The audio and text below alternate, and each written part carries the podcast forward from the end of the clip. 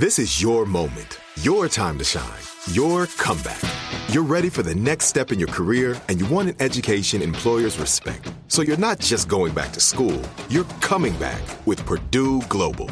Backed by Purdue University, one of the nation's most respected public universities, Purdue Global is built for people who bring their life experience into the online classroom. Purdue Global, Purdue's online university for working adults. Start your comeback today at purdue global dot e d u. And you're here. Thanks for choosing the iHeartRadio and Coast to Coast A M Paranormal Podcast Network. Your quest for podcasts of the paranormal, supernatural, and the unexplained ends here. We invite you to enjoy all our shows we have on this network. And right now, let's, let's start, start with Shades of the Afterlife, Afterlife with Sandra Champlain. Welcome to our podcast. Please be aware the thoughts and opinions expressed by the host are their thoughts and opinions only, and do not reflect those of iHeartMedia, iHeartRadio, Coast to Coast A M, employees of Premier Networks, or their sponsors and associates. We would like to encourage you to do your own research and discover the subject matter for yourself.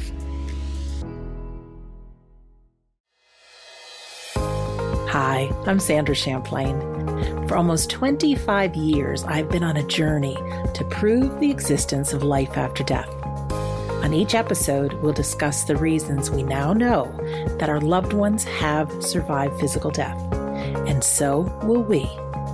Welcome to Shades of the Afterlife. First, I want to say thank you for listening. Coming from producer Tom, the numbers have been growing. You guys have been sharing the show. I've been receiving dozens of emails from listeners, and so many of you have taken me up on the request to join our Facebook group, which, just to remind you, go to we don't die dot com, and at the top, one of the tabs says Facebook group. So join in, you can participate. One of the things that I've heard quite often, though, is more near-death experiences. Yeah, I like them too. Really good stories of what people experience when they cross over, and thankfully, they've come back. So today on the show, we have another experience just for you because you've asked for it. We have Lesley Lupo, and she's trained in psychology and N L P, which is neuro-linguistic programming. She's also a longtime intuitive therapist, and she's the author of the book, Remember Every Breath Is Precious. Hello, Lesley. Hello. Very honored that you contacted me. Oh, it is my pleasure, of course. Lesley, can you tell us how you got into this wonderful world and what you know about life after death? It all started um, in March of eighty-eight. I was working at a dude ranch, and um, I was the vice president of operations. At that point, you bounce around a lot between different departments to help whoever's needed. And one of the cowboys was not feeling well, so I jumped into the wrangling department and helped out. At the end of the day, we were unsaddling, waiting for the last two rides to come in, and two horses had snuck out the, the gate and run down to the hay barn with their saddles on, which is dangerous for the horses. They can get hurt if they roll, and it's It's a, a problem. So I ran down to the hay barn with two halters to grab the horses and come up. And I don't know if people know horses, but they're not like on television where they're just so sweet and like a puppy, right. Especially a large herd. We had like over one hundred horses. Wow. But the thing about them is there's never enough food for them. No matter how much you put them up, they will eat to their fill, but they're still panicky. So everybody's jammed in eating at the end of the day. And I had to try to wiggle between horses to bring them in. And at first I thought I was really lucky because they were standing right next to each other. But as it turned out, it was hard for me to make it through where all the saddle and the stirrups were. So at one point, I was clucking and poking them, and they just kind of looked at me like, hey, you're smaller than me, and I'm hungry, and ignored me. Uh, at one point, I turned around to try to push myself backwards, and at that moment, my mind or my consciousness, my soul, popped out of my body and stood about six feet away watching it. I was really shocked. I remember thinking, what? But I couldn't even think of words as I watched myself continue to try to wiggle in between those two horses. And all of a sudden, one of the horses on my left, me, the soul body, not me, the person in the horses, screeched, and the six or seven horses around me bolted. At that time, I spun, and my right arm went through the stirrup of the horse, and because I was dragging on him when he was trying to run with the other horses, he first hit me with his head. He kind of head-butted me sideways, which caused me to go crashing into the corner of concrete and metal, the um, hay barn, and I dropped like a, a sack of rocks. Wow. I'm watching all this with the awareness. I didn't feel, I mean, I my body was screaming. I didn't feel a thing. I didn't feel any nervousness. I didn't feel any despair. I didn't feel any pain. But it was almost like dispassionately watching it, like, wow, you know, like, what's going on? And it just took a few seconds to be over, but I knew I was dead. And I knew it. I mean, there was never a doubt in my mind, yet my first reaction was to start giggling. I remember thinking, this is it. This is what everyone's so afraid of. I'm still here and I'm still thinking. Hmm. And I felt such peacefulness and love and freshness. It was kind of like if you could picture taking off a body girdle that's four sizes too small, how fresh you would feel. Oh, I would you imagine. Yeah. Like, like you, you know, when you're walking around in a towel after a shower, you feel so fresh. It was almost like every cell had separated and this beautiful breeze was going through. And I felt such just peacefulness and completeness and that this is the way it should be, this feeling. And, you know, I'm a very curious person. So the first next thing I thought was, whoa, what, what do I look like? So I looked down at myself and I was still in my blue jeans and my boots and, and everything. And it wasn't see-through or anything like that. But I did notice it was almost like this little tiny mist was rising off of me. And the mist was just a little tiny bit of blue and this mist that was rising off of me. The other thing I noticed was how intensely accurate my vision was. When we're staring at something, we look at the center. And then by the time we get out a few feet on either side, into the edges of our peripheral vision, it's gone. And that, that didn't happen. It was as if everything within my peripheral vision was perfectly in focus and yet wasn't overwhelming, like too much information. The same thing with sound. I heard every little bird. I've heard every little scurry of a lizard, you know. The horses were chomping again. I could hear their woofing breath as they kind of grabbed the the alfalfa.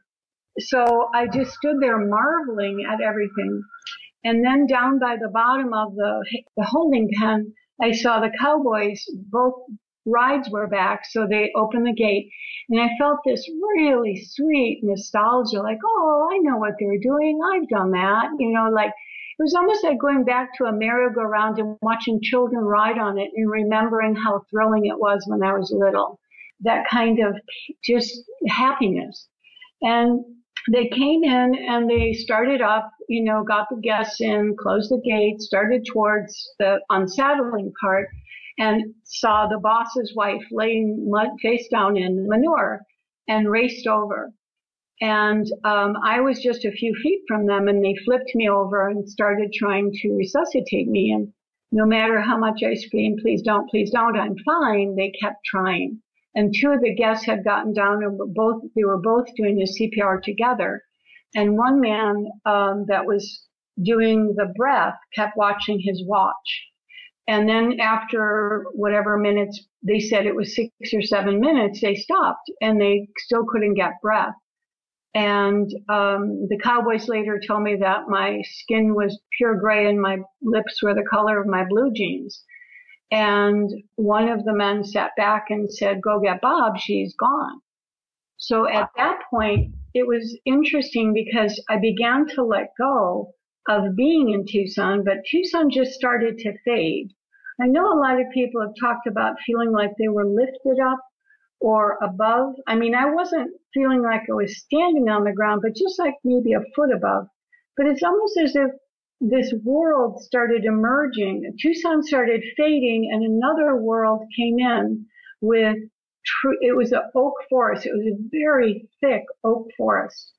And my impression was, hmm, I'm just going to another level. Like I've studied energy and I know the magnetic field and the color spectrum and the sound spectrum. And And I felt like I was being moved to a different part of those spectrums, you know, outside what we normally see, because I got the impression that it was just me closing my eyes and waking up and being in a different, on a different plane, but in the same area. And it was a beautiful oak forest. And all of the crisp alertness that I had downstairs is what I call earth, and upstairs is what I call heaven. All that crispness was a bit gone. I felt like, you know, you, you wake up a little groggy because you had two glasses of wine the night before. You know? Yes. Just groggy. You know, I was kind of like trying to get my uh, sea legs, so to speak. And everything was so intensified as far as the beauty and the peacefulness. All I could feel was this extraordinary level of selfless love. Um, I know that we've had speakers here in Tucson, and a few of them have talked about the unconditional love.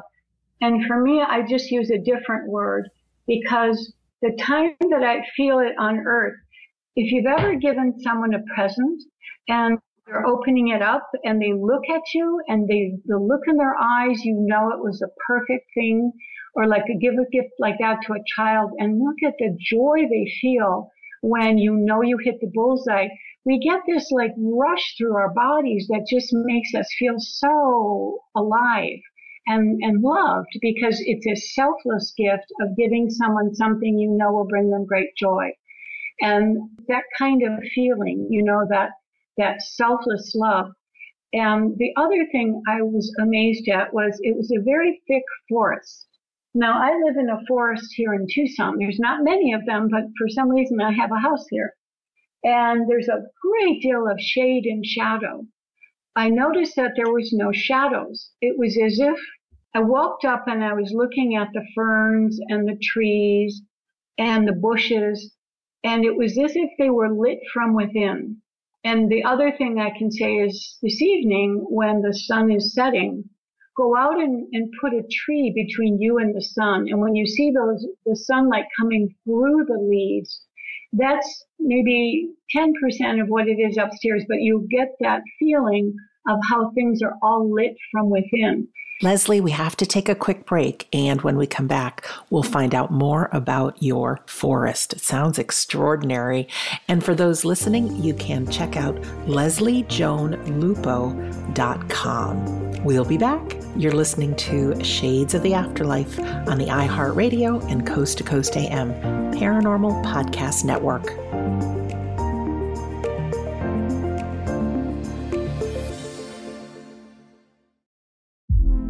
Hey girlfriends, it's me, Carol Fisher. I'm so excited to tell you about the brand new series of The Girlfriends. In season one, we told you about the murder of Gail Katz at the hands of my ex-boyfriend Bob. At one point, a woman's torso washed up on Staten Island and was misidentified as Gail. She spent nine years in Gail's grave, and then she just disappeared. It's almost like it's become this moral obligation to find her. And that's what we're going to do. Find this missing girlfriend and tell her story. With the help of some of your favorite girlfriends from season one, like my producer, Anna. Oh my God. My friend, Doctor Mindy Shapiro. Hi, it's Doctor Shapiro, and I'd like to speak with the deputy medical examiner. And of course, Gail's sister, Elaine Katz. Having no closure, it kills you. Join us as we try to solve a thirty-five-year-old cold case. It's not going to be easy, but it's going to be one hell of a ride. What? I can't believe this. Listen to season two of The Girlfriends, Our Lost Sister on the iHeartRadio app, Apple Podcasts, or wherever you get your podcasts. I used to have so many men. How this beguiling woman in her fifties. She looked like a million bucks. With zero qualifications. She had a Harvard plaque. Tricks her way past a wall of lawyers and agents. She's got all of these Maseratis and Bentleys all in the driveway. Is it like a mansion? Yes, it's a mansion. That this Queen of the Con uses to scam some of the biggest names in professional sports out of untold fortunes. About six million dollars. Approximately eleven million dollars. Nearly ten million dollars was all gone. Employing whatever means necessary to bleed her victims dry. She would probably have sex with one of her clients. Hide your money in your old rich man because she is on the prowl. Listen to Queen of the Con, Season five, The Athlete Whisperer, on the iHeartRadio app, Apple Podcasts, or wherever you get your podcasts. We started talking about this incident. Drugs and uh, officials cover up. You couldn't believe it. From iHeart Podcasts. It's like the police knew who he was before they got here. A story about money, power, and corruption. The medical school dean at U S C was leading a secret double life. Is she breathing right now? Yes, she's absolutely breathing. I'm a doctor, actually. There's no way that that guy's a doctor. I'm Paul Pringle, and I'm an investigative reporter for the L A Times. This is the story of an investigation that starts in a hotel room in Pasadena, California, and reaches all the way to the top of two of the most powerful institutions in the city of Los Angeles. When people fall in line, they fall in line. Looking back, I realized, oh, everyone knew. This is Fallen Angels, a story of California corruption. We're always going to have predators. It's the good people who stand by and do nothing that allow them to flourish. Listen to Fallen Angels, a story of California corruption on the iHeartRadio app, Apple Podcast, or wherever you get your podcasts.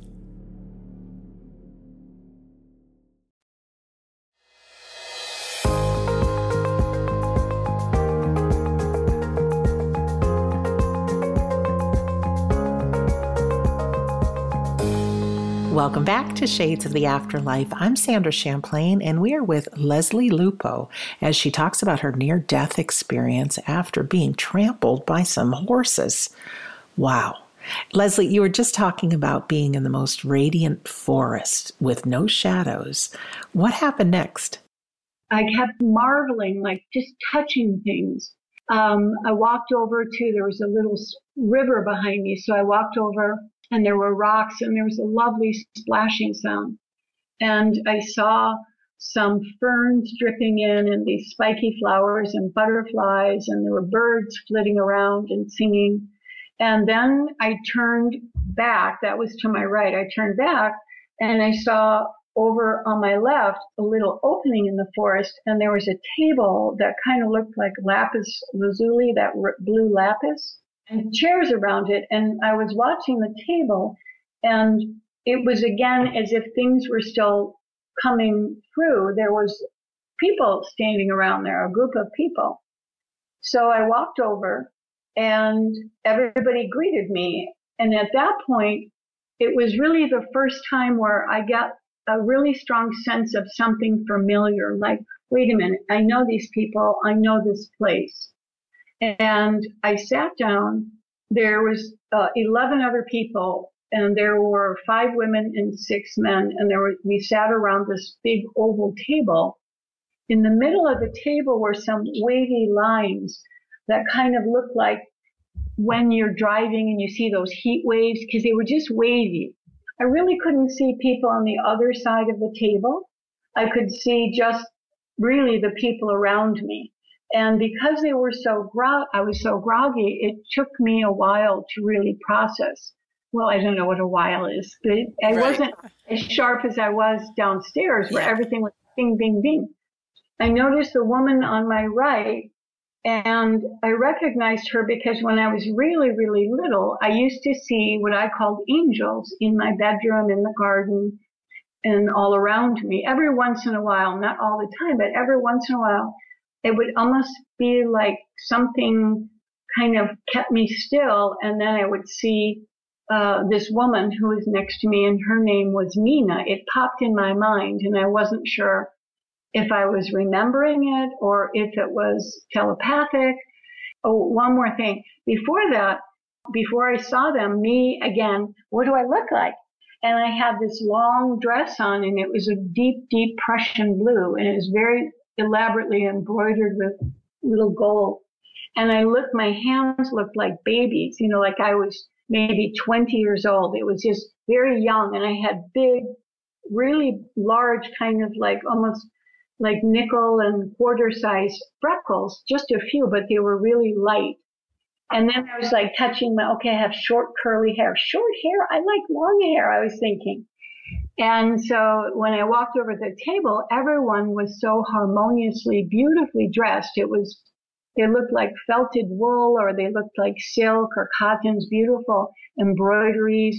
And everyone, again, looked very, very young. It looked like college kids, except for the, their eyes. There was so much soul and wisdom in the eyes.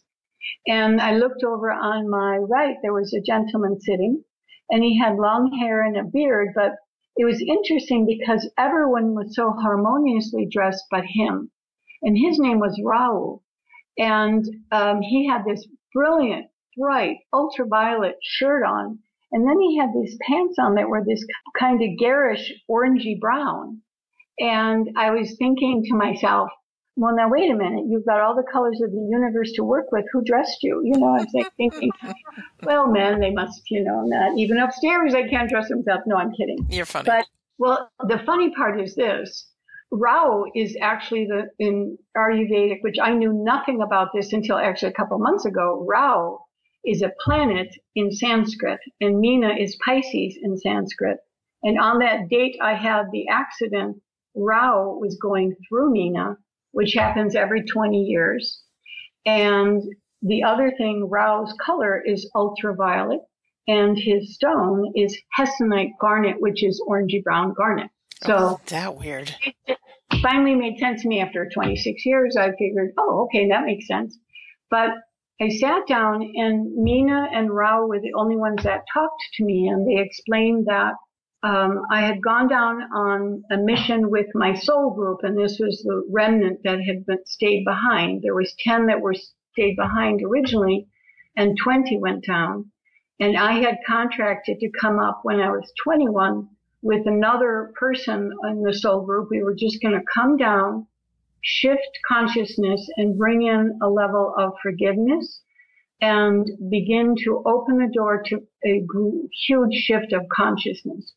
She explained to me that between the years of uh, forty-five and sixty-five, you know, with a few years on either side, the majority of very, very, very old souls had come down after the two world wars to help shift awareness and, and bring up consciousness. And I and another soul group person were supposed to pop back up at twenty-one.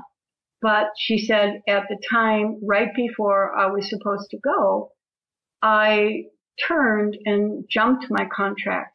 She said, that's not a problem. You were a volunteer, and they don't mind any amount of help on earth. But now you have a choice. You didn't contract to have two children. You have two children. You can stay up here. The, you know, you do not have to go back to earth. However, think of how it will impact the children. They will have, you know, no problems either way. But you have a decision to make. You can go down to earth, or you can stay up here. You have to think about this. And so Rao and I walked around a little, and I went to meditate in this cave um, behind a waterfall. He brought me to a place. He said, this is a place that you like to go for stillness. And when I went in, um, there was a very potent light beam there. And as soon as I walked in, I recognized it to be Jesus. Now, the interesting thing is this came, accident came at a time in my life when I was basically agnostic, bordering on atheist. I had no interest in spirituality. I was a good person. I was a hard worker. I was a good mother. I was a good friend. I was very science minded, you know, I was not quite a materialist or atheist, but I was definitely not at all interested in any spirituality. I had left that behind due to a tragedy in during college, and I just gave up on all that spiritual stuff and just went into work. And so me seeing someone like Jesus really did surprise me, because I wasn't, you know, a fan, but I just had no, I mean, I believed Jesus, I believed at that time Jesus existed, et cetera. But it was really interesting because he had such a strong aura and such a loving aura. And we talked about forgiveness. And he actually had me lay down on this table that was like white. It was beautiful white marble. In fact, the whole inside of the cave was polished. It looked like it had been hand carved and polished, and little like symbols and ledges were put around there. But it was, it was actually quite huge. It was probably like forty feet by forty feet.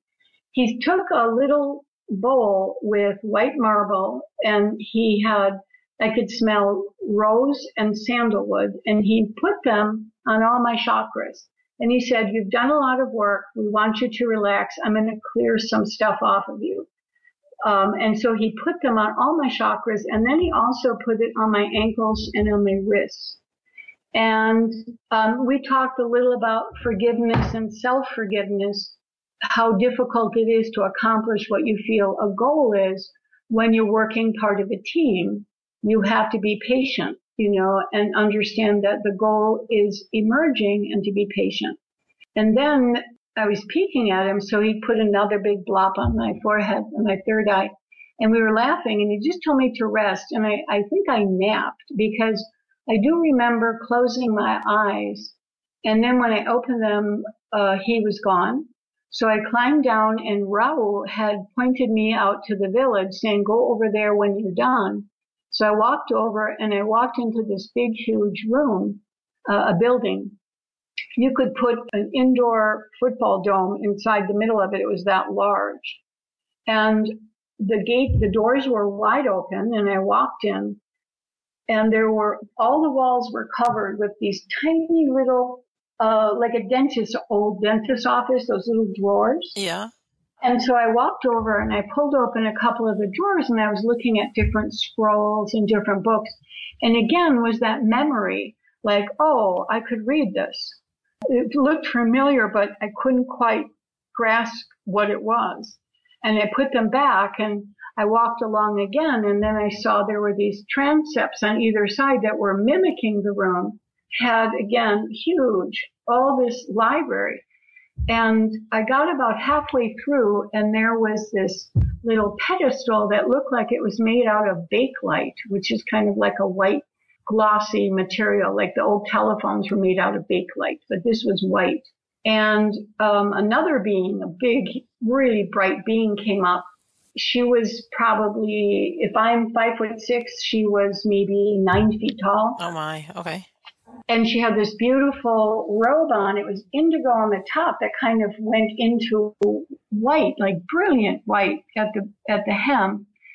And she introduced herself, but I didn't catch her name because it was like a melody. And this was very telepathic. I was listening to her, and she said, "I only come when I'm called. Will you have a question?" And I, I said, "I'm sorry, I don't understand your name." And she laughed, which sounds like this beautiful laugh, you know, and kind of sounded like little glass chimes. And she then said, "On earth, they call me Saraswati." And so she said, "What information?" And what had happened was, right before my accident, I felt like I had really, like, just something had turned off my hope. Lesley, I know you have a lot more to say, but we need to go for a break. So we'll hear more about this incredible woman when we come back. You're listening to Shades of the Afterlife on the iHeartRadio and Coast to Coast A M Paranormal Podcast Network.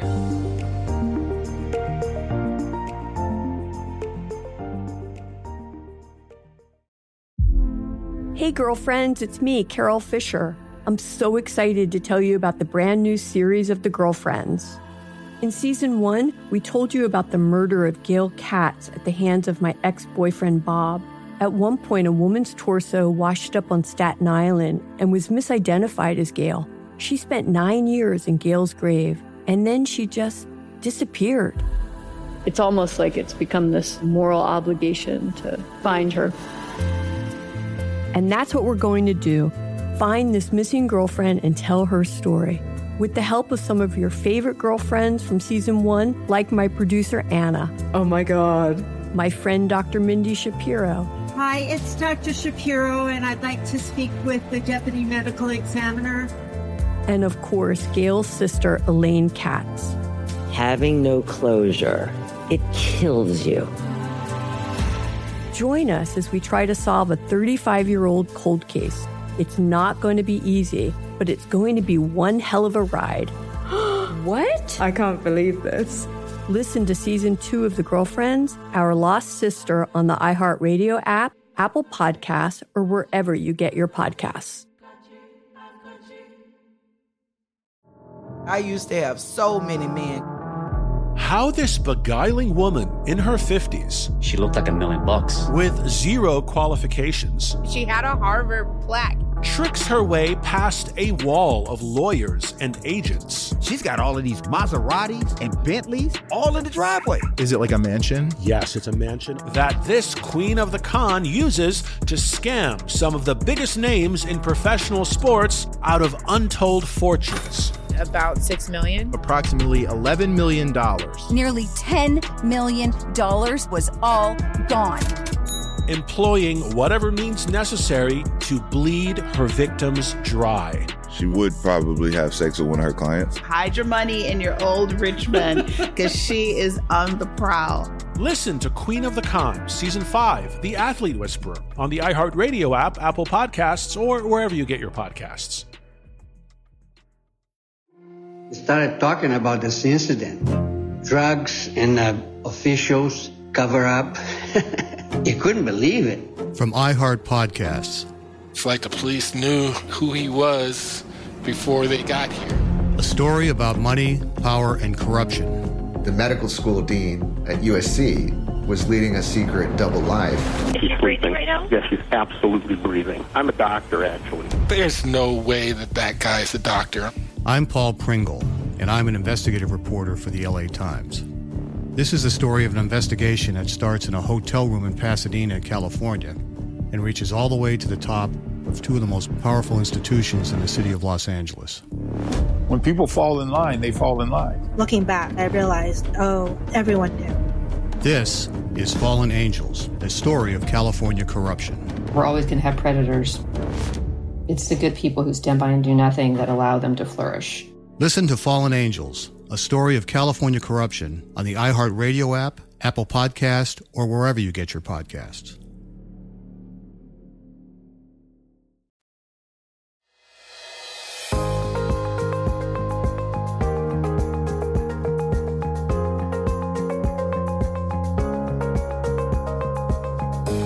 Welcome back to Shades of the Afterlife. I'm Sandra Champlain, and we are with Lesley Lupo, who was trampled by horses and had a near-death experience. Lesley, you were just talking very descriptively about your experience in the hereafter, and you met a beautiful woman, and you said something turned off your hope. Can you tell us more about that? What had happened was I had come across an article that was written in honor of some anniversary, or maybe the lady was trying to go for an appeal or get out of prison. But the woman had these three little gorgeous baby girls. And I saw this picture of these three little children. My children were three years old and one years old. And you have all that mommy juice, you know, and you're looking at this picture. Oh, sweet little babies. Mm-hmm. And then I read the story of this woman who took her children one by one and shot them because her girlfriends were going out and she couldn't. She was a high, like eighteen or nineteen, and she had three children already. She had a child every year for three years, um, and all with different fathers. And she tried to make it like someone had come in, and it knocked me for a loop that a, a mother could have a visceral connection to these babies and think of so little of them. And I, I just felt like, you know, I would have taken those children. one hundred thousand people would have taken those children. You could have taken them and just given them up for adoption. And I just felt very frustrated when I read that, and I could feel myself just shut down. And then she explained it to me by saying, you know, again, you have to keep your eye on the big picture, and you don't know, you know, what their karma is to understand that. But at the end of the conversation, it was very, it was very hopeful. You know, she kept showing me ways to take a breath and keep your eye on the bigger picture. And she also was kind of bolstering me with just letting me get a feeling of, you know, you've caught your breath. Now you can understand that that is sometimes what happens in life. Because I was, I was still going back to how could God let this happen? And her answer was basically, God didn't let it happen. Humans let it happen. So you can't blame spirit for this. This is um, showing that there's a lot of things that still need to be fixed. Sure. Just to be patient and recognize that not one person's going to change it all. It's going to be a group effort. And it reminded me of the random acts of kindness. Remember when that first started coming out? Yes. And she was very, very adamant that, like, stopping to let someone in line. If you've got fifty things and they have one, letting them jump ahead of you. Or when we're going down from three lanes to one lane, the more polite people are about letting people in, the quicker you get through, rather than the people that race ahead and try to shoulder their way in.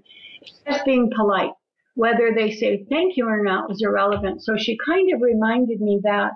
And then she also um, just gave me, like, the light around her was so intense. And she also told me this was one of my favorite places to hang out, because this was the Hall of Records.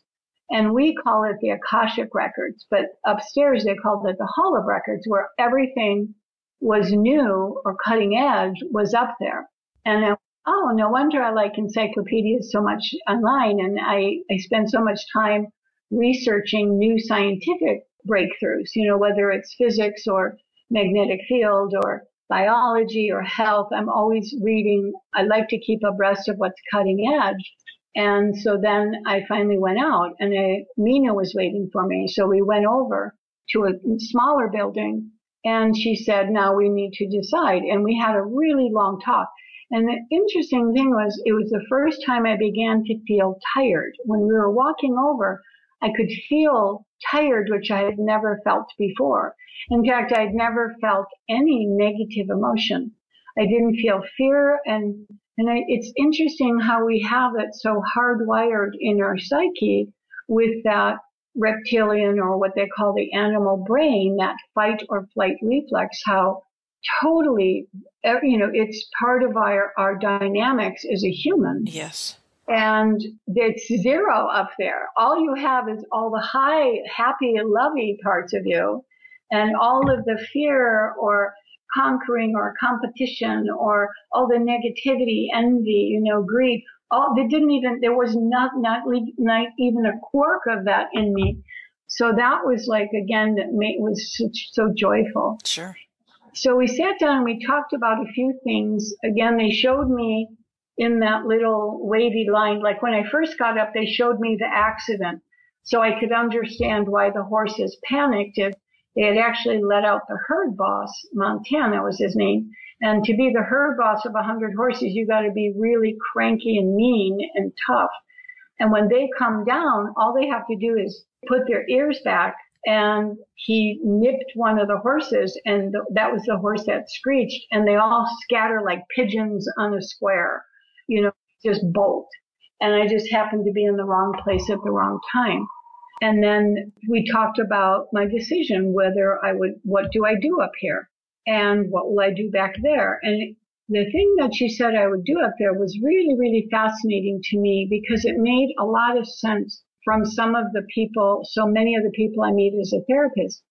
What she explained to me was this, that throughout the evolution of human as a body, mind, spirit being, there have been very, very, very old souls which will incarnate to shift energy and to be teachers. In other words, you could be going, talking to the Safeway who, guy who's bagging your groceries, who's never going to stop doing that for his entire career. And he could be an extremely old soul who's having a nice, pleasant life, but he's just here to ground the energy, whereas other people are teachers.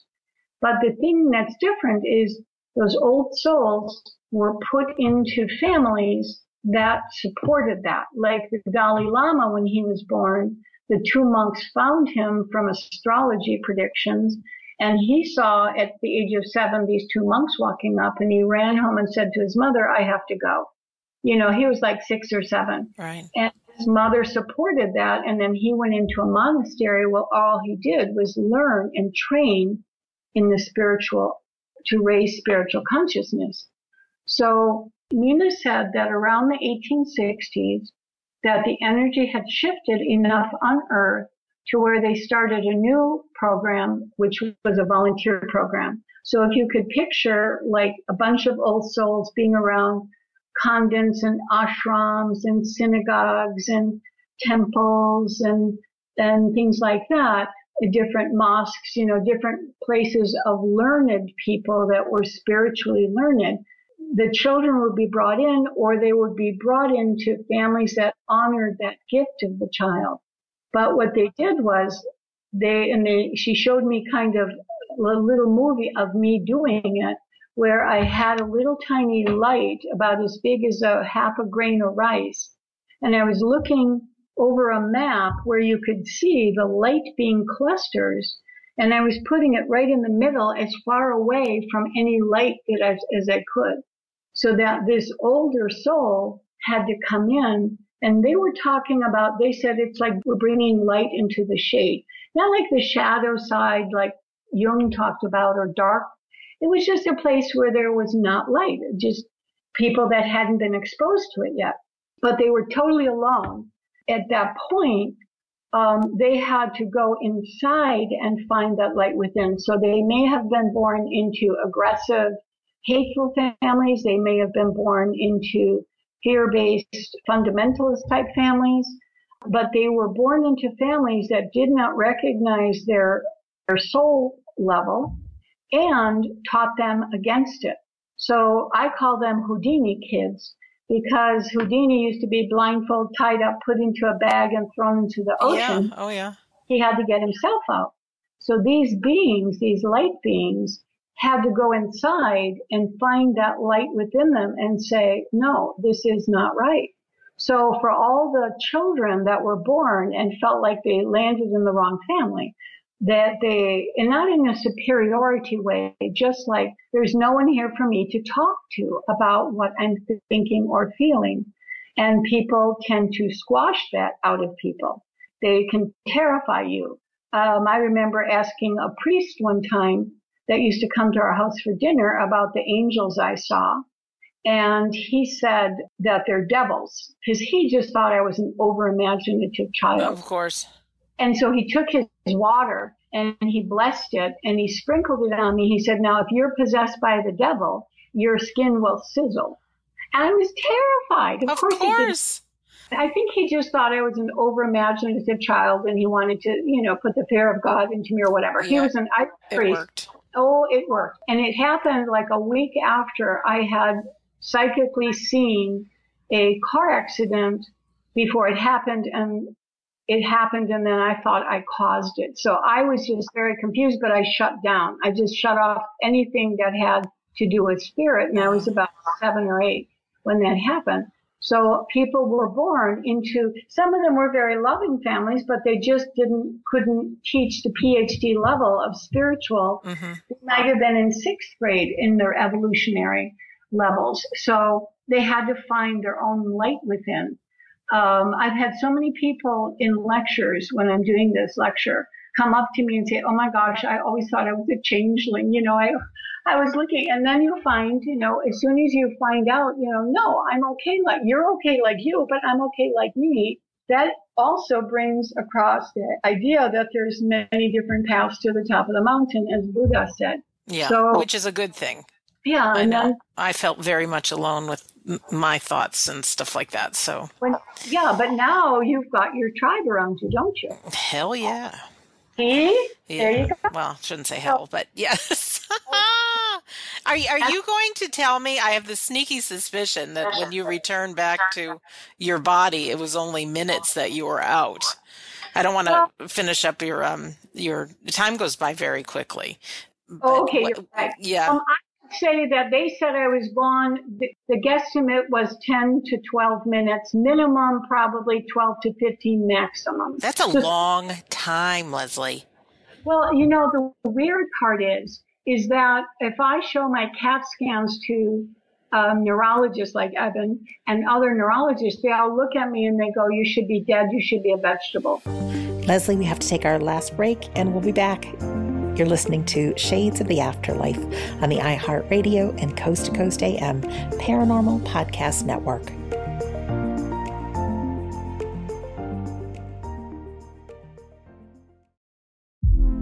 Hey girlfriends, it's me, Carol Fisher. I'm so excited to tell you about the brand new series of The Girlfriends. In season one, we told you about the murder of Gail Katz at the hands of my ex-boyfriend, Bob. At one point, a woman's torso washed up on Staten Island and was misidentified as Gail. She spent nine years in Gail's grave, and then she just disappeared. It's almost like it's become this moral obligation to find her. And that's what we're going to do. Find this missing girlfriend and tell her story. With the help of some of your favorite girlfriends from season one, like my producer, Anna. Oh my God. My friend, Doctor Mindy Shapiro. Hi, it's Doctor Shapiro, and I'd like to speak with the deputy medical examiner. And of course, Gail's sister, Elaine Katz. Having no closure, it kills you. Join us as we try to solve a thirty-five-year-old cold case. It's not going to be easy, but it's going to be one hell of a ride. What? I can't believe this. Listen to season two of The Girlfriends, Our Lost Sister on the iHeartRadio app, Apple Podcasts, or wherever you get your podcasts. I used to have so many men. How this beguiling woman in her fifties... She looked like a million bucks. ...with zero qualifications... She had a Harvard plaque. ...tricks her way past a wall of lawyers and agents. She's got all of these Maseratis and Bentleys all in the driveway. Is it like a mansion? Yes, it's a mansion. ...that this Queen of the Con uses to scam some of the biggest names in professional sports out of untold fortunes. About six million dollars. Approximately eleven million dollars. Nearly ten million dollars was all gone. Employing whatever means necessary to bleed her victims dry. She would probably have sex with one of her clients. Hide your money in your old rich man because she is on the prowl. Listen to Queen of the Con, Season five, The Athlete Whisperer, on the iHeartRadio app, Apple Podcasts, or wherever you get your podcasts. Started talking about this incident. Drugs and uh, officials cover up. You couldn't believe it. From iHeart Podcasts. It's like the police knew who he was before they got here. A story about money, power, and corruption. The medical school dean at U S C was leading a secret double life. Is she breathing right now? Yes, she's absolutely breathing. I'm a doctor, actually. There's no way that that guy's a doctor. I'm Paul Pringle, and I'm an investigative reporter for the L A Times. This is the story of an investigation that starts in a hotel room in Pasadena, California, and reaches all the way to the top of two of the most powerful institutions in the city of Los Angeles. When people fall in line, they fall in line. Looking back, I realized, oh, everyone knew. This is Fallen Angels, a story of California corruption. We're always going to have predators. It's the good people who stand by and do nothing that allow them to flourish. Listen to Fallen Angels, a story of California corruption on the iHeartRadio app, Apple Podcast, or wherever you get your podcasts.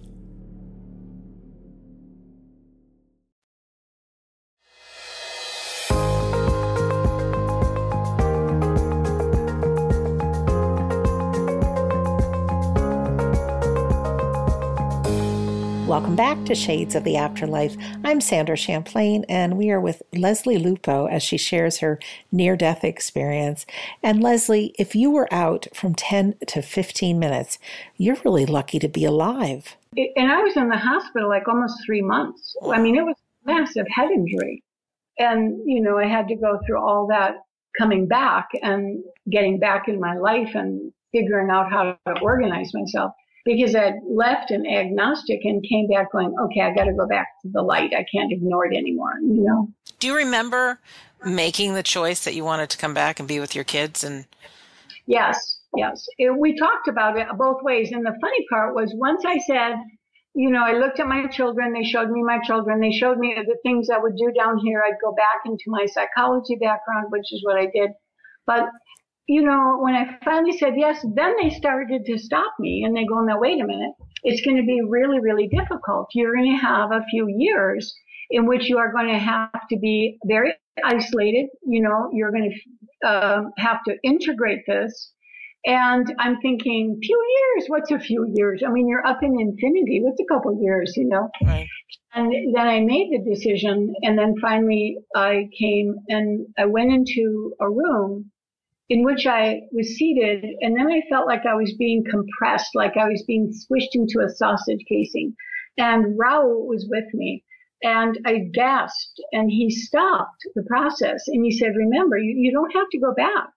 You can stay here. And I looked at him, and then I thought of my children again, and I thought, no, and, and what I could do to help down here with bringing hope, which was my next mission.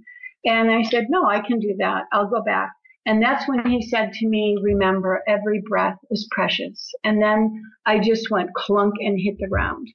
What I find interesting, too, Lesley, is that your soul stepped out of your body before the accident happened, is what it, you made it sound like, which is that yes. Right? Yes. But you know, what's interesting is I used to work in a nursing home. When I first got out of college, I had a psych degree in majoring in gerontology, and there were no hospices there. There were so many people when we would call them and say, your mother or father's dying, they would say, call me when it's over. And my motto was, no one dies alone on my watch. So I would go in and sit with them. And I saw that time and time and time again, where the soul would leave, even though the people were talking. It was almost like I could sense it standing there joyful and, and very happy as the body was dying. And sometimes it would be two to three minutes. One lady, uh, was about eight or nine minutes, uh, before I could sense that. And even my father died in my arms and my brother's arms. He had fallen and we were holding him. And I saw his soul jump out, and I said, he's dying, don't pick him up. And Tommy looked at me and said, he's still talking. I said, no, he's over there. And then like another minute later, my dad passed. So I think that the soul, I'm not going to say every time, but I'm I'm wondering how often that happens where the person pops out before the accident. Yeah, I like the sound of that only after witnessing how my dad died of cancer. And someone mm-hmm. had said to me, it's, you know, because I, I witnessed incredible suffering. And somebody just said, you know, it's possible his soul left the body, even though he, he seems to be, you know, moving in pain and, and all that stuff. That- I was screaming. I was screaming my body. I shouldn't say I, because I was watching it. Right. I in my body, and Lesley was screaming bloody murder and getting trampled and smashed in fighting, you know. So it wasn't like I, it was like I was doped up out there. I watched me be brutally run over mm. and die. But like I said, it was dispassionate. I couldn't witness something like that in this incarnate and, and have such objectivity. Right. It wasn't like, oh, well, it doesn't count. There was no, it was like understanding. It's like you get this immortal soul understanding of this bigger picture, and it's just part of letting go. You know, um, the other thing that I just remembered, which I thought was odd, was I was asked when we were talking about the second time we sat down, Mina and Raul had asked me, do you want to remember this? Or do you want to not remember this? Um, oh. He said that with the trajectory that I was going, the life I was going to go into, they advised me to do it, but they also gave me the choice of remembering or not. And I, we talked about it, and I chose to do it. So I'm wondering how many people that maybe don't remember were given that choice. That's Again, interesting. yeah, yeah. There's lots of people. Uh, even my sister met someone who d- died on an operating table, but didn't have any experience of seeing the light or seeing relatives or whatever. And maybe, maybe it's possible that we do get a choice to remember yeah. or not remember. Huh. Very interesting. Now, how about being psychic? Did you find that after you healed, I mean, if you went into this being uh, borderline atheist, even though you had uh, these things happen as a kid that, you know, you had it in there, something must have been magnified uh, that you decided to go into this as a career or make it part of your career. Well, the thing is, um, the first time I shut off my intuition or my psychic parts, which you can shut off, was when I had that priest and that accident when I was seven or eight. The second time was when I was supposed to die when I was twenty-one. I was supposed to be with my fiance. We were getting married in August. It was like a picture perfect love at first sight love. And I was supposed to be with him in Albuquerque. And at the very, about ten days before he died, I got very restless and I wanted to go back to Chicago and earn as much money as I could for school. And he kept saying to me that he had premonitions that he was going to die and begged me to stay. And he wasn't, you know, full of game. And here I am working in psychology in college, but off campus, I had a Wiccan high priestess. I had two medicine people and a West African shaman who I was doing apprenticeships with. Wow. Opening up, and I was supposedly, I mean, I say that, but because I didn't feel like it, I was very psychic and I was working with tarot and numerology and, you know, herbs and, and ceremony and energy and, and all this stuff. And I didn't feel anything like that in Sean's aura. And I kept teasing him and saying I was going to rub his words, his nose in his words when I got back at the end of August. In fact, he called me two days before he died and begged me to come back. And it was midnight because I was working two jobs and that's the only time he could get me, and he wouldn't hang up, and I hung up. And then two days later, he dies, you know, and it was like I just went on such a tailspin. But then when I was upstairs, that made sense because he and I had come down from the same soul group to help facilitate. We had contracted to leave when we when I was twenty-one. And I, and I didn't go. I, at the last second, decided to jump my contract and stay on earth. And so all those things kind of made sense to me. But when he died, it devastated me. And I remember, um, I kind of took it out on one of my teachers when I came back because I went on a rant, like a five hours we talked. And I, I kept saying to her, how could I not see this? How could you not see this? How could You know, knew him, you know, how could nobody see this? He knew it. And she tried to explain it to me, and I stayed with her another month working with her. But at the end of the day, I just walked away from it and said, it's a bunch of, you know, hooey. It's a bunch of hogwash. It's a lie. I was faking it, or I was not faking it, but I was lying to myself. You know, the power of suggestion. Oh, yeah. I went back into science at that point, and that was when I was um, twenty-one. And then when I was thirty-six is when I got run over, and I went back into spirit at that point. Spent a lot of time in India trying to integrate human and spirit, you know, in my brain, and just did a lot of soul searching and meditation. Wow. Thanks so much for sharing that. Lesley, we are coming to the end of our time together. Do you have any closing words for us? It's really recognizing, one of the things that always helps me is when I look at the bigger picture and watching the news and seeing the horrific things that happen, I always go back to the day I was born and I look at the shifts of consciousness that have happened since my birth. And there's many. And there's another, there's certain different web pages online that have optimistic news, and they're business people. They're not like, but they show all the positive things. Look at the whole picture. Don't despair over the small percentage of negativity. That's why one of the things I do is I always do a world consciousness, you know, what's going on all over. Mm. Because the good guys don't get the headlines. No, I agree. I always thought there should be G N N, the Good News Network. In fact, there probably is. There's so much good that's happening in the world. And no matter what we focus our attention on, we're going to find it. So if we're looking for negative, yes, we're going to find it. But if we're looking for positive, we are going to find it. If we look at the people in our life, we can easily pick them apart, or we can just look at all their beautiful qualities and know that they're doing the very best job they can with what they have. Oh, what a great time this was talking to Lesley. And for you, our listeners, just a reminder, we have lots of stuff going on online these days. Ever since so the virus hit the world in the beginning part of twenty twenty, we moved so many things online.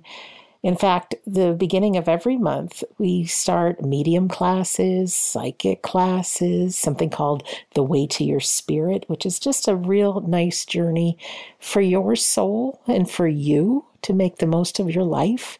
We have Trance in the Altered States on Mondays, where we can close our eyes and blend with the energies where our loved ones live. Very special. And of course, on Sundays, we offer a free Sunday gathering. And it's really inspirational, positive, fun, funny, and there's a medium demonstration included in each and every one. Our home base is we don't die dot com. As We Don't Die is the name of my book. You can join our Facebook group. You can go to our Sunday gathering. You can join a class. Everything we offer has money-back guarantee, guaranteed to put a, a smile on your face and love in your heart, knowing yourself as a eternal soul, having a human experience. So I'm Sandra Champlain, and thank you for listening to Shades of the Afterlife on the iHeartRadio and Coast to Coast A M Paranormal Podcast Network.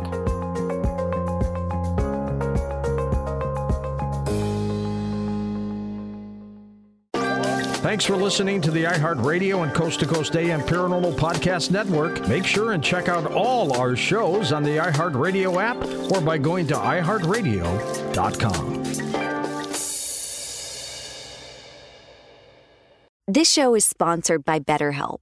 It's a simple truth. No matter who you are, mental health challenges can affect you, and how you manage them can make all the difference. That's why everyone should have access to mental health support that meets them where they are and helps them get through.